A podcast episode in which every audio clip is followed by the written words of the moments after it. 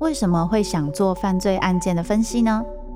我不是要去讨论其中的猎奇性，这些犯下重大刑案的人，他们可能就是我们身边都会出现的一般人，只是因为发生了一系列的无法承受之重，最终被内心的怪物所吞噬。在这些悲剧性的案件中，你可以看见人性与心理的辗转坠落或求生。与你我都可能经历的深渊。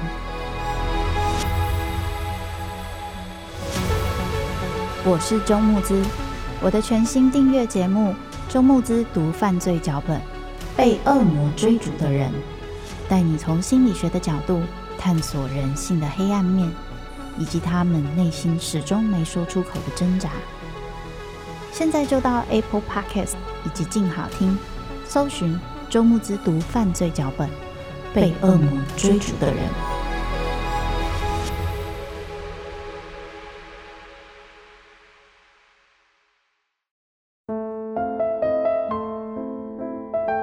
被遗弃的，寻找爱的，想回家的人。每个人生脚本背后，都有他没说出口的伤痕。周慕姿。读灵魂脚本。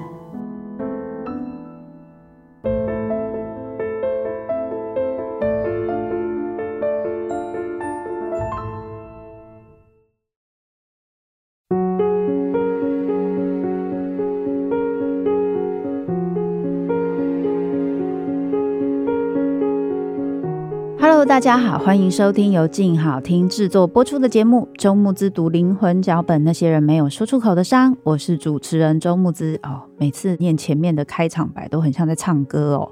好，又一个礼拜不见啦，过得好吗？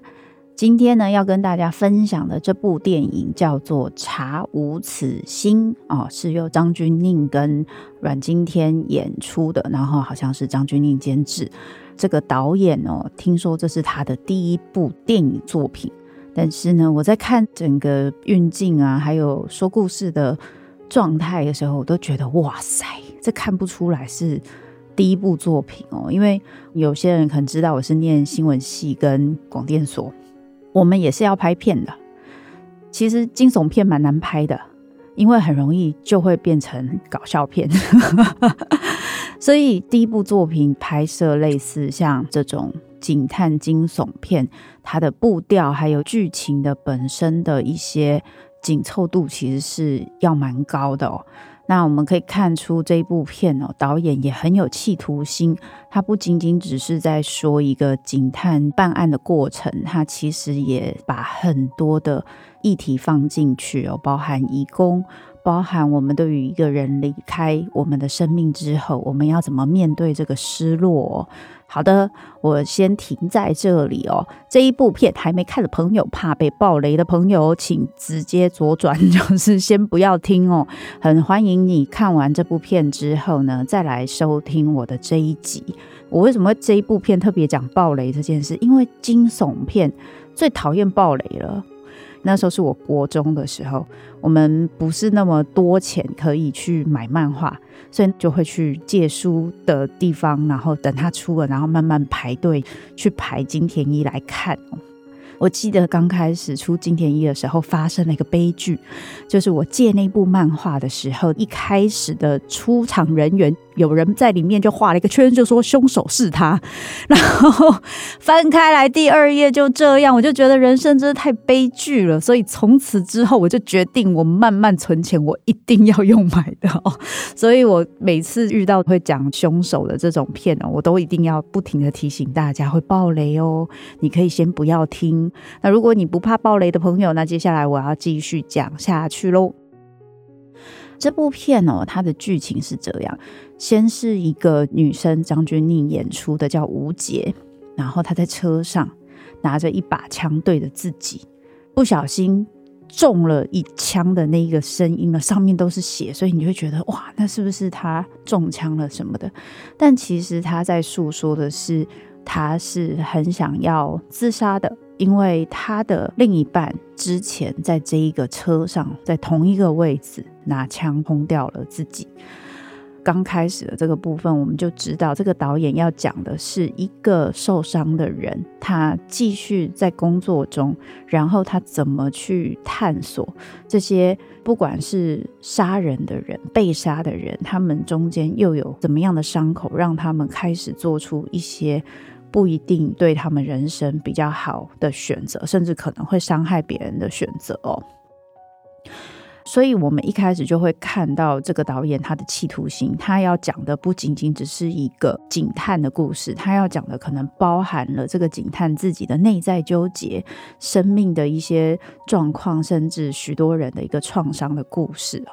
所以这一集呢，我会去说明里面的三个角色。那首先，我先来讲五杰，因为他的先生自杀之后，他一直离死亡很近。他一直好像很想死，他的队长非常非常的担心他。我后来有稍微看了一下，有没有人去讨论这一部片，就发现有些人就会说，他不懂为什么五杰会这么想死。如果他先生死了，先不讨论他先生为什么死，在剧本里面是用一个比较简单的说法，就是说他有忧郁症，但是那个背后的部分可能因为一些情节的关系，所以没有被放出来哦。所以。吴杰他为什么会因为他先生自杀就这么想死呢？很多人不能理解这个部分。在这边，我想要跟大家分享一个概念，叫做幸存者罪恶感。也就是说呢，包含了一些重大灾难中，或是身为一个自杀者遗族的这个状态，其实那个内心的罪恶感、挫折感、不能理解、无力感，那个东西其实对这些自杀者遗族的影响是非常非常大的。我们来想象一下，如果你是吴杰，你一直觉得生活非常的顺畅，跟先生两个人都很忙，因为都是警察，一直在忙工作的事情。你可能有觉得好像先生有一点怪怪的，可是你没有特别的留意，你觉得他有事应该自己会说吧？因为你的生活很忙，你也没有时间去注意他。结果突然有一天，他就拿着他的配枪，在他的车上，他就走了。你会有非常非常多的问题想要问他，你会想问，你为什么有办法就这样走了？你不爱我吗？你不在乎我吗？我们之间的生活不值得你留下吗？如果你真的这么想走，你为什么不跟我求助？是我不可靠吗？是我不重要吗？是你觉得我没有能力帮你吗？还是你不信任我？你看，光我想要问对方就有这么多问题，对不对？那我还有很多问题想问自己：为什么你没有看出来？你跟他每天相处，你为什么没有发现他就是怪怪的？你为什么不知道他其实已经没办法了，到他必须要离开这个世界了？你为什么没有留意那一些征兆？为什么你会让这些东西这样过去，然后让他一个人这么辛苦？为什么？于是你就会发现，我们有好多好多的自我怀疑，好多的罪恶感，好多的对他的不理解。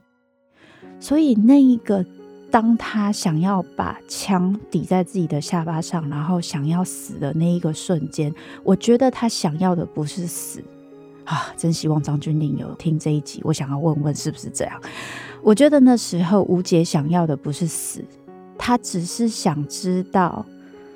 在那一个先生孤独的把枪放在自己的下巴上，决定要死的那个瞬间，在他开枪的那个瞬间，他到底经历了什么？他感觉了什么？他做了什么决定？他看到了什么样的光景？而那个东西都是他一个人承受的。他想要知道，因为他已经问不到他了，他已经不晓得了。有些人会觉得，哈，可是你开的那一枪。你真有办法知道吗？可能不知道，可那个东西是很疯狂的，就是你很疯狂的想要晓得那一些遗憾、那一些挫折、那些你没有办法挽回的，你很想知道。很多人对于，诶，那他走了就是走了，为什么你也会想跟着走？我其实常常觉得，有时候不是真的想跟着走，而是我真的想知道他那时候到底发生了什么事。所以。我在那一个过程中，可能就会有很多别人不能理解的行为，甚至好像也很想自杀。这的确是很多在自杀者遗嘱上会看到的一个状态哦。好，再来，在这一个剧情里面，还有一个很重要的关键是，为什么都已经抓到凶手？吴杰他要自己还要带凶手去哪里？然后是自己一个人哦，他没有任何人陪他一起，大家就会说这个实在是很戏剧化之类。我觉得这个地方也的确是蛮戏剧化，应该是有一些戏剧的安排。可是我觉得这也代表了一件事情，那就是吴杰在那一个时刻一直以来，他其实都没有觉得自己活着是重要。他从来没有觉得自己的生命是重要的，他的下意识一直帮助他去选择一些会自我毁灭的行动。他的自残行动很明显，包含他可能不太吃东西，都睡车上，然后不睡在家里。他做很多事情去让他感受咀嚼他对他先生的那个罪恶感。他觉得他现在就是背着十字架要被惩罚。我们一般在做一些事情的时候，我们会感觉到危险，我们就不会选嘛。比如说，你今天带着一个犯人，你就会尽可能不要自己带，因为你会觉得他如果怎么样了，我一个人不能处理嘛，所以我会找人嘛。然后或者是说我可能会尽可能不要让自己置于险定，因为我知道这样对我是不安全的。可是对吴杰来说，他的思考全部都不是我这样安不安全，而是我可不可以达到目的。那问题来了，一般人你一定这两件事情都会想到，可是吴杰已经完全不管他到底会不会变得不安全，他会不会变得危险？为什么？因为对他来讲这件事情根本不重要。他如果真的发生什么事，他觉得他就认了。这个是我个人的观察。所以我觉得，唯有到他那个时候，在被关在密室里面快要死掉的过程中，他才觉得原来生命是很重要的。因为那时候感觉到自己剩下最后一口气，快要死掉了。然后他为了他自己，为了那一个一起被关着的人，他用了灭火器，最后救出了他们两个人。那个时候，他为了生命还是做了一个搏斗，他才知道他不能这么容易离开。然后那一个纠结于我先生已经走了，我是不是也应该跟着走，我才对得起他的那个心情，才稍微有所疏解。我觉得那一个不能过去，那个遗憾，那个痛苦，我自己在这一次的新书《亲密恐惧》里面，一开始就写了一句话。我在看这部电影的时候，我不停的想到，那就是每个人都会选择折磨自己的方式生活。吴杰就是选了这样的方式，而他用这样的方式不停的去咀嚼他的罪恶感。好。那吴杰，我先聊到这里了。接下来是里面的另外一个我很欣赏的演员，阮经天演的林佑生。这个林佑生呢，他平常看起来就是好像冷冷的啊，对什么事情都没有什么反应，没什么感觉，有点玩世不恭啊，然后对人也是很不客气啊。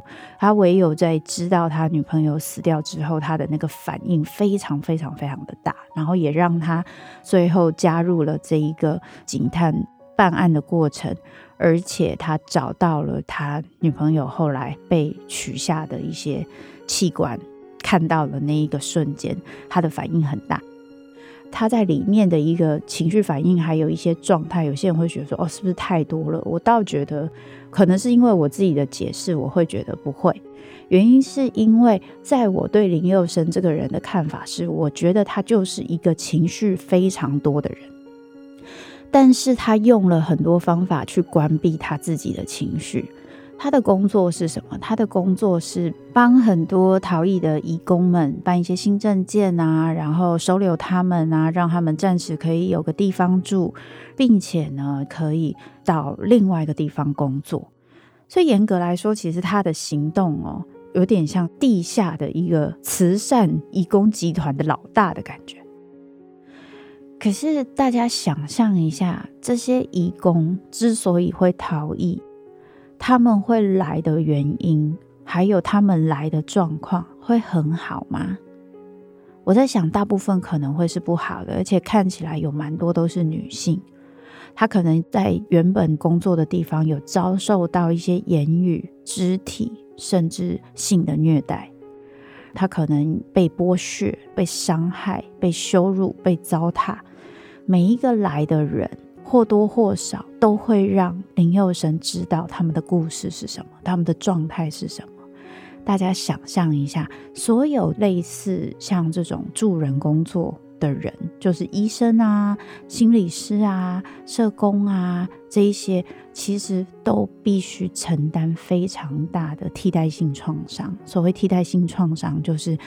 他们的创伤，你感同身受之后，你没有办法修复，然后你可能会一直一直累积下去，你就好像也感受到他的创伤，那个感觉就很像是最近日本有一些灾情，我们大家都很替日本担心。那我们有时候会看一些新闻，然后看到他们的一些状态，我们会非常非常的伤心。这个东西就是一种替代性创伤哦。我个人认为。林佑生会选这个工作，一开始的起心动念，说不定真的就是想帮人。他刚好有一些机会遇到一些人，所以他想帮忙。可是这一些东西是不是太让他痛苦了？我觉得是。他发现了这一些人的这些故事、痛楚还有困难，太相像了。然后他太无力了，他没有办法改变什么。他常常都是去收拾善后的那个人。这些东西太沉重了，他得帮这些移工收拾善后，他也得帮非法雇佣这些移工的老板们收拾善后。为什么他要帮这些老板收拾善后？因为如果他不帮忙收拾善后，他们以后说不定就不要再收这些非法的移工了。对他来说，在做这些事情的时候，他会不会很痛苦？他当然很痛苦。因此，他最好的方式就是让自己的感觉是关闭的。所以你看他在做很多事情的时候，他不是没有替对方着想，可是他看起来非常的冷淡。包含他必须把其他人埋起来的时候，他其实是非常非常难受的，非常非常痛苦的。可是他还是必须把事情做完。然后他最后跟警探去一个一个把这些人找出来的过程中，等于是他也一个一个在疗他心里的伤，那些对这些人的对不起，那些他把自己感情关闭之后，越来越把这个东西当成一个工作在做，然后他把那一个其实一直都累积很多伤痕的自己，慢慢的挖出来，好好的哭一哭。所以我觉得那一些哭泣，那一些眼泪，有好多好多的东西。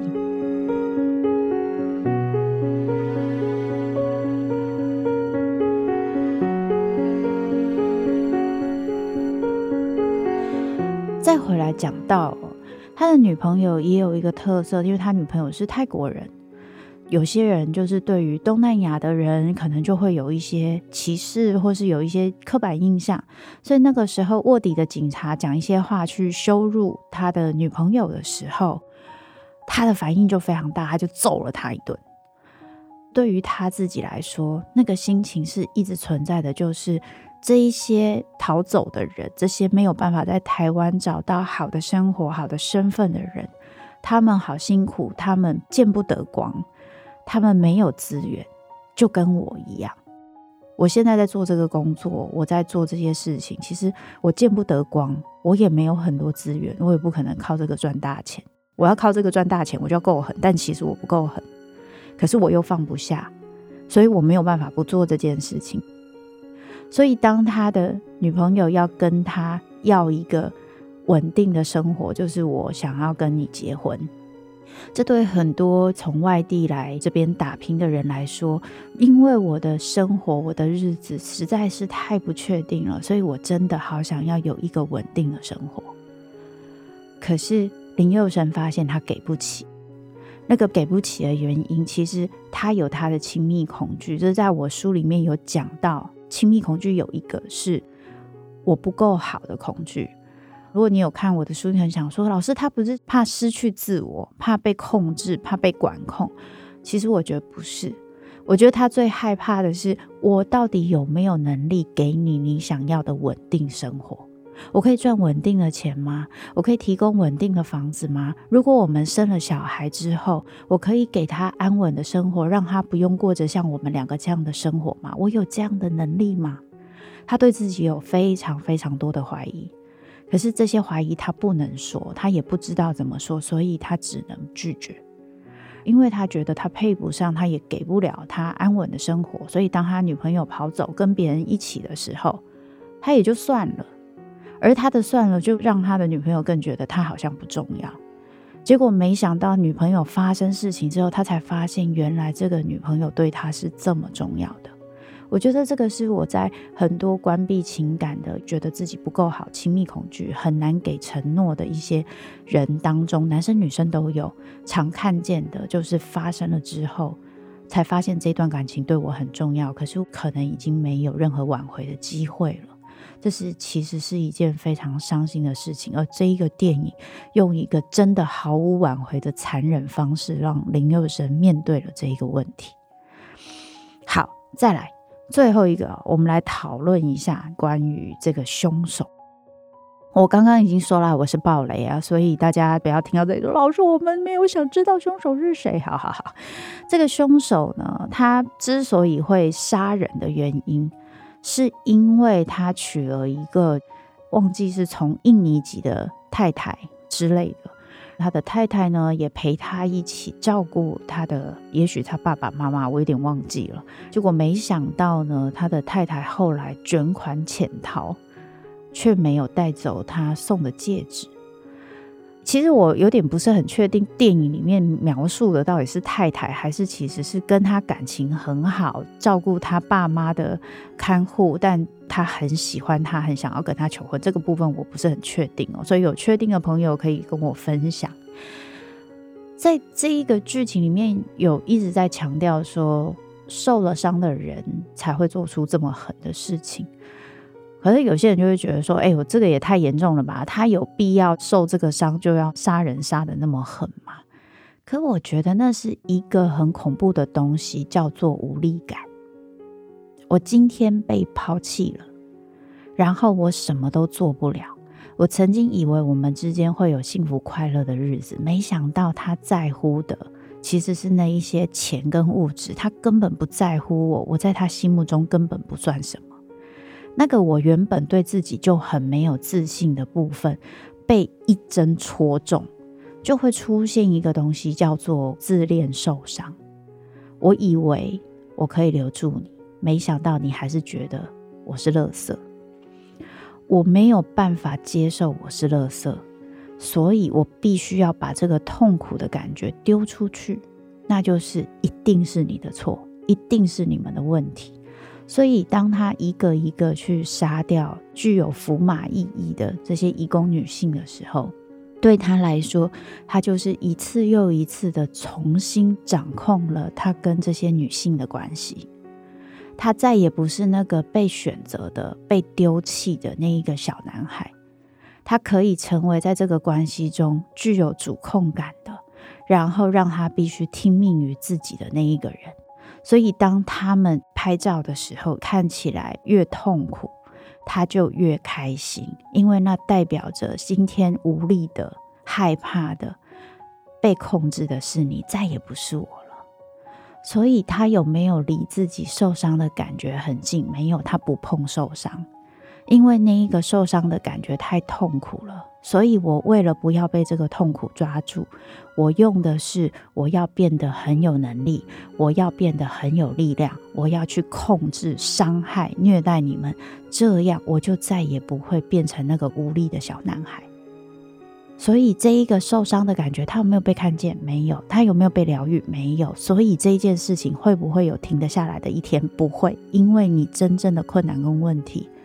你没有解决，你用了一个很像是安抚自己、自我感觉良好的方式，但实际上你最受伤的部分就是他们是不是其实真的不爱我？那才是你真正受伤的。可是他用的方式是，只要我够强，你们就算不爱我，你们也只能匍匐在我的脚下，然后按照我的方式去做，哈哈哈哈！可是我心里深深的知道，我得到你们的人，我得不到你们的心，所以我的心是空虚的。一旦这个空虚感又出现的时候，我就必须要去杀人。这个东西大家不要觉得导演写得很夸张，一点都不夸张。因为我在看很多案件，很多连环杀手他们会开始攻击人的原因，常常都跟自恋受伤有关。所以其实这一个原因的安排，也许有一点电影的戏剧化，像是什么无名指啊、心啊，这个是代表什么意义啊？这个东西可能多了一点，可是以整个逻辑来说是非常非常合理的。好的，今天这一集哦，虽然不是犯罪脚本，但听起来很像犯罪脚本哦。但是我想要借由去说明每一个角色的一个心路历程，让大家更理解他们为什么会做出这种有时候让人不能理解的选择。希望在听这集的时候，也可以让大家有多一点点的感受，也许可以对照到你生命中是否也有类似这样的经验，然后可以对自己有更多的觉察。好的，今天这集就到此结束喽。希望大家有空也可以去看看这部片，然后我没有置入性行销，也希望大家多多支持国片，这样我们才可以有更多这种好片可以看。祝大家周末愉快，我们下次见喽，拜拜。